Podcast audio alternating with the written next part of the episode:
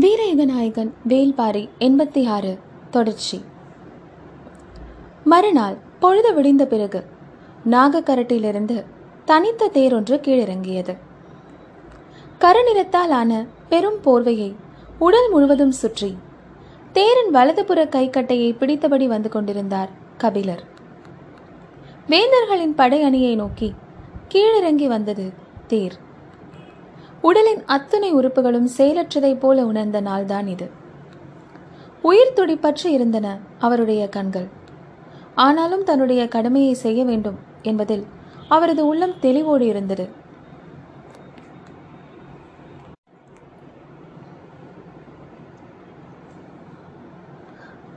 வீரன் ஒருவன் தேருக்கு அருகில் வந்து செய்தி என்ன? என்று கேட்டான். கபிலர் வந்திருக்கிறேன் என்று வேந்தர்களிடம் சொல் என்றார் கபிலர். சரி என்று கூறிய அவன் செய்தியை சொல்ல மூஞ்சலை நோக்கி குதிரையில் விரைந்தான். நள்ளிரவுக்கு பிறகும் விருந்து நீண்டதால் வேந்தர்கள் யாரும் எழுந்திருக்கவில்லை. மூஞ்சலின் வாசலிலேயே அந்த வீரன் நின்றிருந்தான். நெடும் பொழுது கடந்தது. கபிலரின் தேர் அசைவற்று நின்றிருந்தது. அனுமதிக்காக காத்திருக்கும் நீண்ட பொழுதை கபிலர் முதல் முறையாக சந்தித்துக் கொண்டிருந்தார். மன கொந்தளிப்பிலேயே இருந்தது. தேரோட்டி வந்த வீரன். இடது பக்க கட்டையில் தொங்கிக் கொண்டிருக்கும் மூங்கில் குடுவையில் உள்ள நீர் ஆகாரத்தை கபிலருக்கு தருவோம் என்று நினைத்து திரும்பினான். எக்காரணம் கொண்டும் திரும்பாதே அழைப்பு வருகிறதா என்று மட்டும் பார் என்றார். கபிலரின் திடமான குரல் கேட்டு சற்றே அதிர்ச்சியானான் வீரன். இருளிமேட்டிலிருந்து பாரி கபிலரை பார்த்து கொண்டே இருப்பான். இவ்வளவு பொழுது அவர் நிற்க வைக்கப்பட்டதை அவனால் தாங்கிக் கொள்ள முடியாது. உடனே திரும்பி வாருங்கள் என்று சொல்லிவிடக்கூடும். எனவேதான் எப்பக்கமும் திரும்பாதே என்று கபிலர் வீரனை கடிந்து கூறினார். பொழுது நண்பகலை கடந்தது. தேர் தனது இடம் விட்டு நகராமல் நின்று கொண்டே இருந்தது. அனுமதி கேட்கச் சென்றவன் வந்து சேர்ந்தான். கபிலரின் தேர் படையணிக்குள் அனுமதிக்கப்பட்டது. குதிரை வீரன் வழிகாட்டி முன் சென்றான். படை அணிகளுக்குள்ளும் பாசர்களுக்கு இடையேயும் வளைந்து நெளிந்து சென்ற தேர் இறுதியில் மூஞ்சலை அடைந்தது. கபிலர் இறங்கினார். வரவேற்க எவரும் இல்லை. எந்த கூடாரம் நோக்கி போவது என்பது சற்றே குழப்பமாக இருந்தது. குதிரை வீரன் மூன்றாம் கூடாரத்தை கை காட்டி உங்களை அங்கே வரச் சொன்னார்கள் என்றான். கபிலர் அதை நோக்கி நடந்தார். அருகில் செல்ல செல்ல இசைக்கருவிகளின் ஓசை கேட்டது. மகிழ்வின் வெளிப்பாடு முகத்தில் அறைந்தது.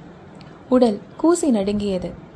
நீண்ட நேரம் நிறுத்தி வைத்ததன் மூலம் ஏற்படுத்திய உணர்வை அருகில் அழைப்பதன் மூலமும் ஏற்படுத்த முடிந்தது.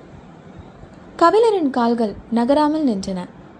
சற்று நேரத்தில் கூடாரத்திலிருந்து வெளியே வந்த முசுகுந்தர் அவருக்கு வணக்கம் தெரிவித்து உள்ளே அழைத்துச் சென்றார். இசை நிகழ்வு முடிவுற்றதும் கபிலர் உள்நுழைந்தார். வேந்தர்கள் மகிழ்வோடு வீற்றிருந்தனர். பெரும் புலவரை வழக்கத்தை விட பேரோசையை வெளிப்படுத்தி வரவேற்றார் குலசேகர பாண்டியன். வரவேற்க ஆள்கள் இல்லாத போது என்ன உணர்வை ஏற்படுத்த முடிந்ததோ அதே உணர்வை வரவேற்கும் போதும் ஏற்படுத்த முடிந்தது.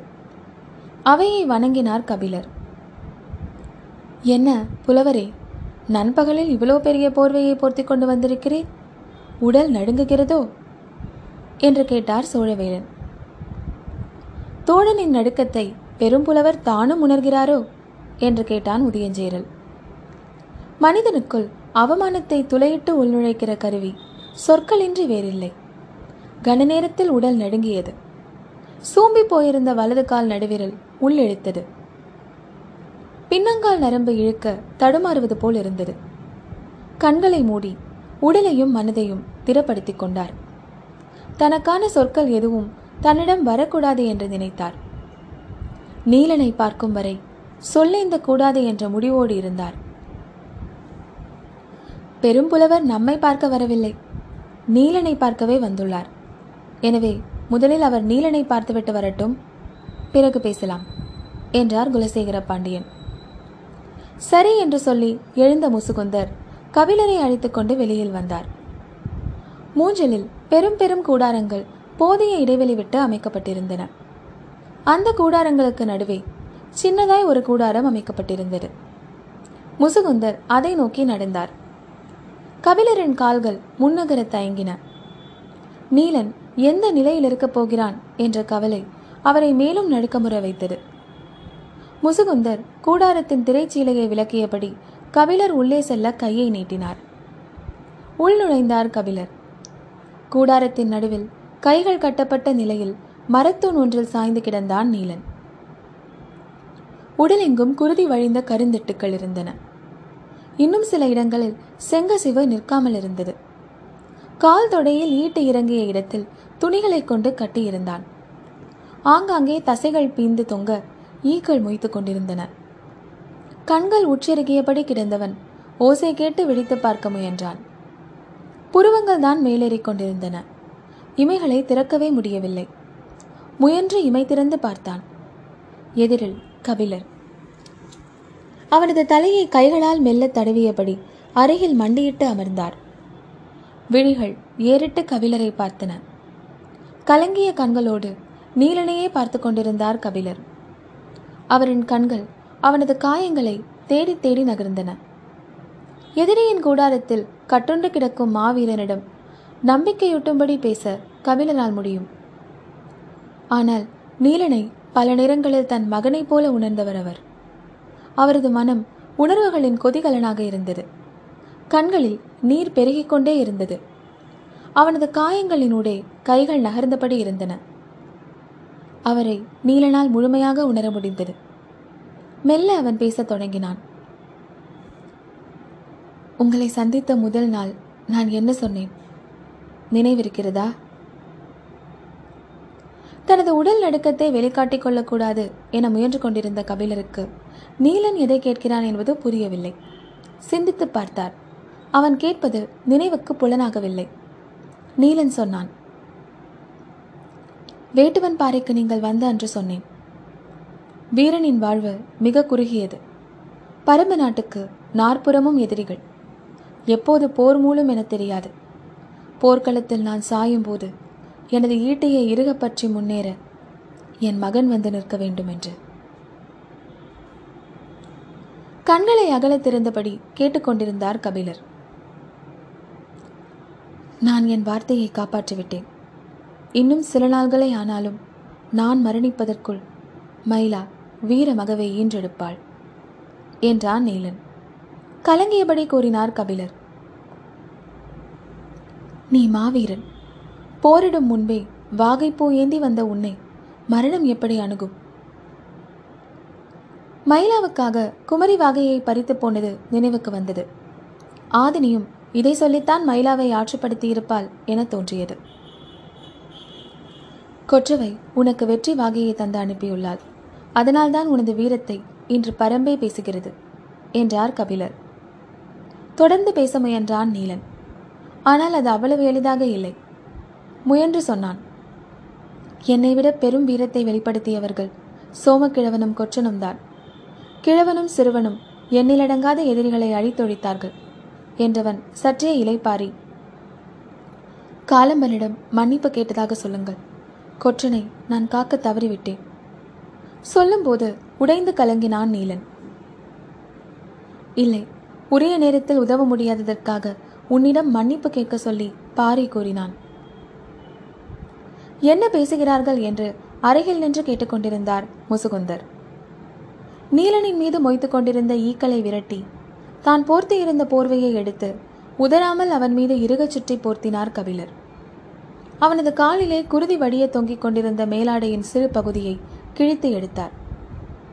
கபிலர் என்ன செய்கிறார் என்று முசுகுந்தருக்கு விளங்கவில்லை. கிழித்தெடுத்த அந்த சிறு துணியை கை விரல்களில் சுருட்டியபடியே சொன்னார். வரும் முழினா நாளில் கொற்ற வைக்க குருதியாட்டு விழா. கூத்து திடலில் திரி போட வேண்டும் அல்லவா என்றார். நீலன் அவரை உற்று பார்த்தான். பாரிதான் எடுத்து வர சொன்னான் என்று சொல்லியபடியே துணியை சுருட்டி முடித்தார். நீலனுக்கு விளங்கியது. போர் முடிவுற்றவுடன் நடப்பதுதான் குருதியாட்டு விழா. முழு நிலவுக்கு இன்னும் பன்னிரண்டு நாள்களே உள்ளன. அதற்குள் எதிரிகளை வென்று முடிப்பேன் என்று சொல்லி அனுப்பியுள்ளான். அது மட்டுமல்ல போரில் தமது குருதி படிந்த ஆடை கொண்டுதான் கொற்றவைக்கு விலக்கேற்ற திரி போடுவர். நீலனின் குருதி படிந்த மேல் துணியை எடுத்து வர சொன்னதற்கு காரணம் குருதியாட்டு விழாவுக்கு நீலன் திரிபோட வந்து சேருவான் என்பதே. நீலனிடம் சொல்ல வேண்டிய எல்லா செய்திகளையும் சொல்லி முடித்தார் கபிலர். பன்னிரண்டு நாள்களில் எதிரிகளை வென்று உன்னை மீட்பேன் என்று பாரி சொன்னதாக கபிலர் சொன்ன எதுவும் முசுகுந்தருக்கு புரியவில்லை. சரி புறப்படலாம். என்று முசுகுந்தரை பார்த்து சொல்லியபடி நீலனிடமிருந்து எழுந்தார் கபிலர். மகிழ்வின் ஒளியேறிய முகத்தோடு அவரை பார்த்தான் நீலன். அந்த பார்வை விளங்கிக் கொள்ள முடியாத ஆழத்தோடு இருந்தது. விடைபெற்று கூடாரத்திற்கு வெளியில் வந்தார் கபிலர். சிறிது தொலைவு கடந்ததும் முசுகுந்தர் கேட்டார். அவன் மீது அளவு கடந்த அன்பு கொண்டுள்ளீர்களே. ஆம் என்று தலையை மட்டும் மாட்டினார் கபிலர். நீங்கள் பொருத்தியிருந்த போர்வையை அவனுக்கேன் போர்த்தினீர்கள்? மேலெல்லாம் ஈக்கள் மொய்க்கின்றனவே அதிலிருந்தாவது அவனை காப்போம் என்றுதான். நீங்கள் நினைத்தால் அவனையே காப்பாற்றலாம். சற்றே நடையின் வேகத்தை குறைத்த கபிலர் முசுகுந்தரை பார்த்தார். மூவேந்தர்களுக்கு உதவுவதாக வாக்களியுங்கள். உங்களின் தேரிலேயே அவனை அனுப்பி வைக்க ஏற்பாடு செய்கிறேன். சிரித்தார் கபிலர். மேகம் எப்படி காற்றுக்கு எதிராக பயணிக்கும்? நீலனின் மீது உங்களுக்கு இருப்பது உண்மையான அன்பு என்றால் வீசும் காற்று ஒரு பொருட்டல்ல. அன்பின் உண்மை தன்மையை உங்களால் கண்டறிய முடியுமா முசுகுந்தரே? நிச்சயமாக முடியும். கபிலரை எத்தனையோ ஆண்டுகளாக அறிந்தவன் நான். எளிய உணர்ச்சிகளுக்கு இடம் கொடுக்காத ஒரு பேரறிஞர் அவர். ஆனால் இன்று அவனோடு பேசும்போது உங்களின் கண்கள் எத்தனை முறை பெருக்கெடுத்தன என்பதை கவனித்தேன். கபிலர் தானா இவர்? என்று. உங்களின் மீதே எனக்கே ஐயம் வரும் அளவுக்கு இருந்தது அவன் மீது நீங்கள் கொண்டுள்ள அன்பு. அவன் உங்களுக்கு எவ்வளவு முக்கியமானவன் என்று புரிந்து கொண்டேன். அதனால் தான் சொல்கிறேன் உங்களால் அவனை காப்பாற்ற முடியும். முசுகுந்தரே அவனது துன்பங்களைக் கண்டு என்னை அறியாமல் கண்ணீர் சிந்தினேன். ஆனால் எனது துன்பத்தை பாறை அறிய நேர்ந்தால் குருதி சிந்துவான். முசுகுந்தர் சற்றே அதிர்ச்சியோடு கபிலரை பார்த்தார். கபிலர் சொன்னார் ஒருவேளை காற்றை எதிர்த்து கூட மேகம் பயணிக்கலாம். ஆனால் வானத்தை விட்டு விலகிச் செல்ல கதிரவனுக்கு வழி ஏதுமில்லை. முசுகுந்தர் பேச்சில்லாமல் அமைதியானார். பெரும் புலவரை வசப்படுத்துதல் எளிதல்ல என்று அவருக்கு தெரியும். ஆனாலும் கண் கலங்கியதை பார்த்து கல்லெறியலாம் என்று முயன்றார். எதுவும் நடக்கவில்லை. இருவரும் வேந்தர்களின் கூடாரத்துக்குள் நுழைந்தனர். அவருக்கான இருக்கையில் அமரும் வரை கூட காத்திருக்க ஆயத்தமாக இல்லை. வந்தவுடன் சோழவேழன் கேட்டார் என்ன கபிலரே இதை எதிர்பார்த்திருக்க மாட்டீரே? இருக்கையில் அமர்ந்து கொண்டே கபிலர் சொன்னார் ஆம் பெருவேந்தர்கள் மூவரும் ஒரு கோழையின் செயலை செய்வார்கள் என்று எப்படி எதிர்பார்க்க முடியும்? அதிர்ந்தது அவை. தனக்கான சொற்களை கைக்கொள்ளத் தொடங்கினார் கபிலர். பாரி என்ன நோக்கத்திற்காக அனுப்பி வைத்தானோ அந்த வேலை முடிந்தது.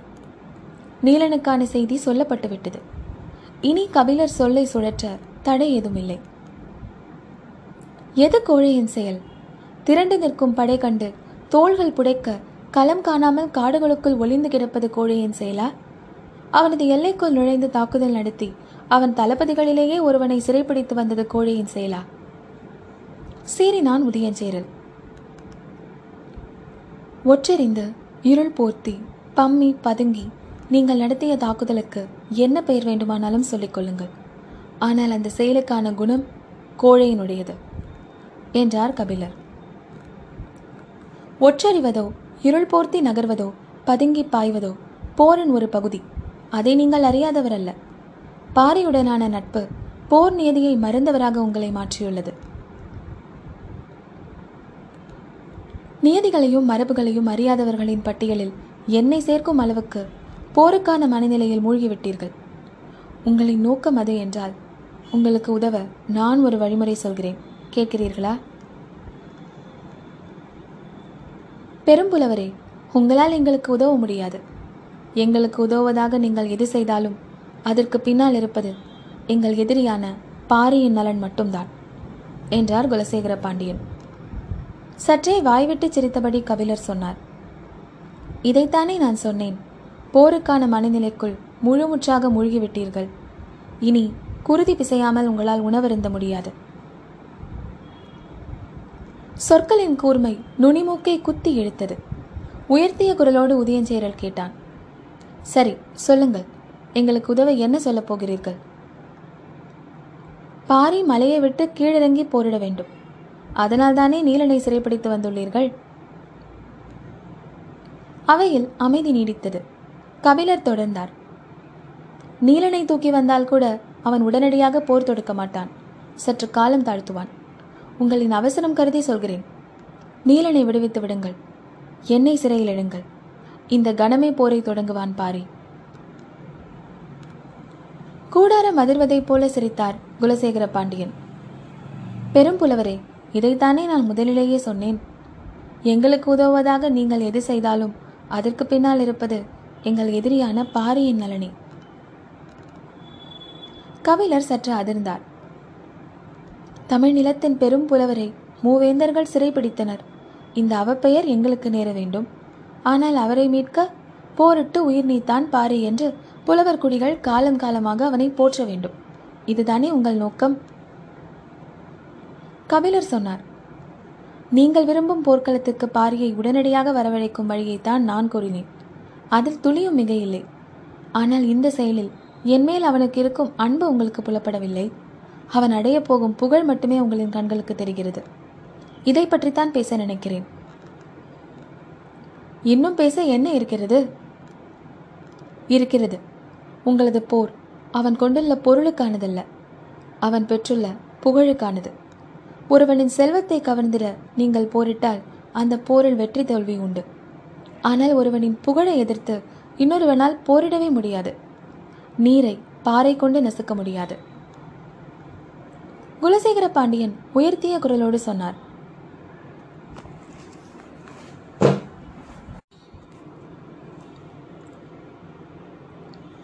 இந்த போரில் நாங்கள் வெல்வதை தடுக்க யாராலும் முடியாது. ஆனாலும் போர் தொடங்கும் முன்பே ஒருவரை நாங்கள் இழந்துவிட்டோம். அதுதான் எங்களுக்கு ஆறா துயரை ஏற்படுத்துகிறது. யாரே? என்று கேட்டார் கபிலர். உங்களைத்தான். தமிழ்நிலத்தின் பெரும் புலவர். மூவேந்தர்களின் அவைகளையும் பாட்டால் பொலிவுறச் செய்த பேரறிஞர். இன்று எங்களின் எதிரியோடு போய் நிற்கிறீர். அவன் உங்களின் தமிழால் எங்களை சீண்டுகிறான். உங்களின் புலமை கொண்டு நம் நட்பை தகர்க்கிறான். தயவு கூர்ந்து உங்களிடம் கேட்டுக்கொள்கிறேன். அந்த கோழியை உங்களின் மேலாடையை விட்டு வெளியில் வந்து பேசச் சொல்லுங்கள். பாரியுடனான நட்பும் வேந்தர்களுடனான நட்பும் ஒரே நேரத்தில் இகழ்ச்சிக்குள்ளானது எனது புலமையும் எனது தோழமையும் எத்தனையோ முறை சீண்டப்பட்டிருக்கின்றன. ஆனால் தனி மனிதனாக நான் இப்போது சீண்டப்படுகிறேன் என்ற கபிலர் அடுத்த வார்த்தையை உச்சரிக்கும் முன் சட்டென இடைமறித்தார் முசுகுந்தர். இதற்கு மேல் பேசிக் கொண்டிருப்பது பொருளே இல்லாதது. சிறைப்பிடிக்கப்பட்டவனை மீட்க துணிவிருந்தால் போரிட்டு மீட்டுக்கொள்ளச் சொல்லுங்கள் என்று நிறுத்தினார் பேச்சை. அவையில் சட்டென அமைதி திரும்பியது. தலையசைத்தபடி சரி என்று சொன்னார் கபிலர். போரிட்டு மீட்பான் பாரி. ஆனால் போர் முடியும் வரை சிறைப்பிடிக்கப்பட்டவனை பாதுகாக்கும் மரத்திலிருந்து நீங்கள் நழுவ மாட்டீர்கள் என்று நம்புகிறேன். அவனுக்கு உணவும் நீரும் அளிப்போம். மருந்தளிக்க மாட்டோம். தாக்குண்ட காயத்தால் அவன் மரணம் ஏதுவானே ஆனால் அதற்கு நாங்கள் பொறுப்பல்ல என்றார் முசுகுந்தர் உணவும் நீரும் அழியுங்கள் அது போதும் என்றார் கபிலர். சரி அப்படியென்றால் போரின் விதிகளை வரையறுத்துக் கொள்ளலாமா? என கேட்டான் உதயஞ்சேரல் போரின் விதிகளை போரிடுபவனிடம்தான் நீங்கள் பேச வேண்டும். நான் போரிடுபவன் அல்ல போரிடப் போகிறவனுக்கு நண்பன். சரி அப்படியென்றால் நாளை காலை போர் விதிகளை முடிவு செய்வதற்கான மனிதரை அழைத்து வாருங்கள் என்றார் குலசேகர பாண்டியன். சரி என்று சொல்லி அவை நீங்கினார் கபிலர். அவரை பொறுத்தவரை வந்த வேலை எல்லா வகையிலும் சிறப்பாக முடிந்தது. நீலனுக்கு அவர் போர்த்திய போர்வை பருத்தி நூலால் நெய்யப்பட்டது மட்டுமல்ல பருத்தி நூலோடு சேர்த்து மூலிகை நார்களால் பின்னப்பட்டது. எல்லா வகையான மருத்துவ பொடிகளும் அதன் மீது போர்த்தி மேவப்பட்டிருந்தது. அதை மேலே போர்த்தியவுடன் குருதி கசிவுகள் உடனே நிற்கும். காயங்கள் விரைவில் குணமாகும். புத்துணர்ச்சியும் ஆற்றலும் பிறக்கும். ஒருவேளை அவனுக்கு உண்ண கொடுக்கும் உணவில் நஞ்சு இருந்தால் கூட நஞ்சு முறியாகவும் அது செயல்படும். முறியநாசான் கொடுத்து அனுப்பிய மருத்துவ ஆடை அது. அதன் கீழ் விளிம்பில் சற்றே பெரிதான சரடு போன்ற ஒன்று உண்டு. அது தராக்குடியும் செவ்வகத்தி வேறும். ஒருவேளை இரும்பு தூணில் அவன் கட்டப்பட்டிருந்தால் அந்த கொடியின் பால் பட்டு இரும்பும் உருகும். அதை போலவே குறுங்காத முயலின் குருதியில் உரிய நரம்புகள் போர்வைக்குள் இருக்கின்றன. கையில் கிடைக்கும் சிறு தடியை கொண்டு கூட வில்லை செய்ய அது பயன்படும். மருந்து ஆயுதம் ஆகிய அனைத்தும் கொண்டதாக இருந்தது அந்த போர்வை. நீலனுக்கு தேவையான அனைத்தும் அவனுக்கு தரப்பட்டு விட்டன. கபிலர் நிறைவோடு படை நீங்கி வெளியேறினார். நாகக்கரட்டில் ஏறும்போதே இரவாகிவிட்டது. அவரின் வரவுக்காக ஆறாம் குகையில் பாரி தேக்கன் முடியன் காலம்பன் கூழையன் வாரிக்கையன் முரியனாசான் ஆகியோர் காத்திருந்தனர். கபிலர் வந்தவுடன் முரியனாசான் எண்ணற்ற கேள்விகளை கேட்டார். நீலனின் ஒவ்வொரு காயத்தை பற்றியும் விளக்கினார் கபிலர். முரியனாசான் சொன்னது போலத்தான் நீலனின் உடல் முழுவதும் விரல்களால் தொட்டு பார்த்தார். எந்தெந்த இடத்திலெல்லாம் நீலன் வலி மிகுதியை உணர்ந்தான் எந்தெந்த இடத்திலெல்லாம் உணர்வே இல்லாமல் இருந்தான் என்பதையெல்லாம் துல்லியமாக கேட்டார்.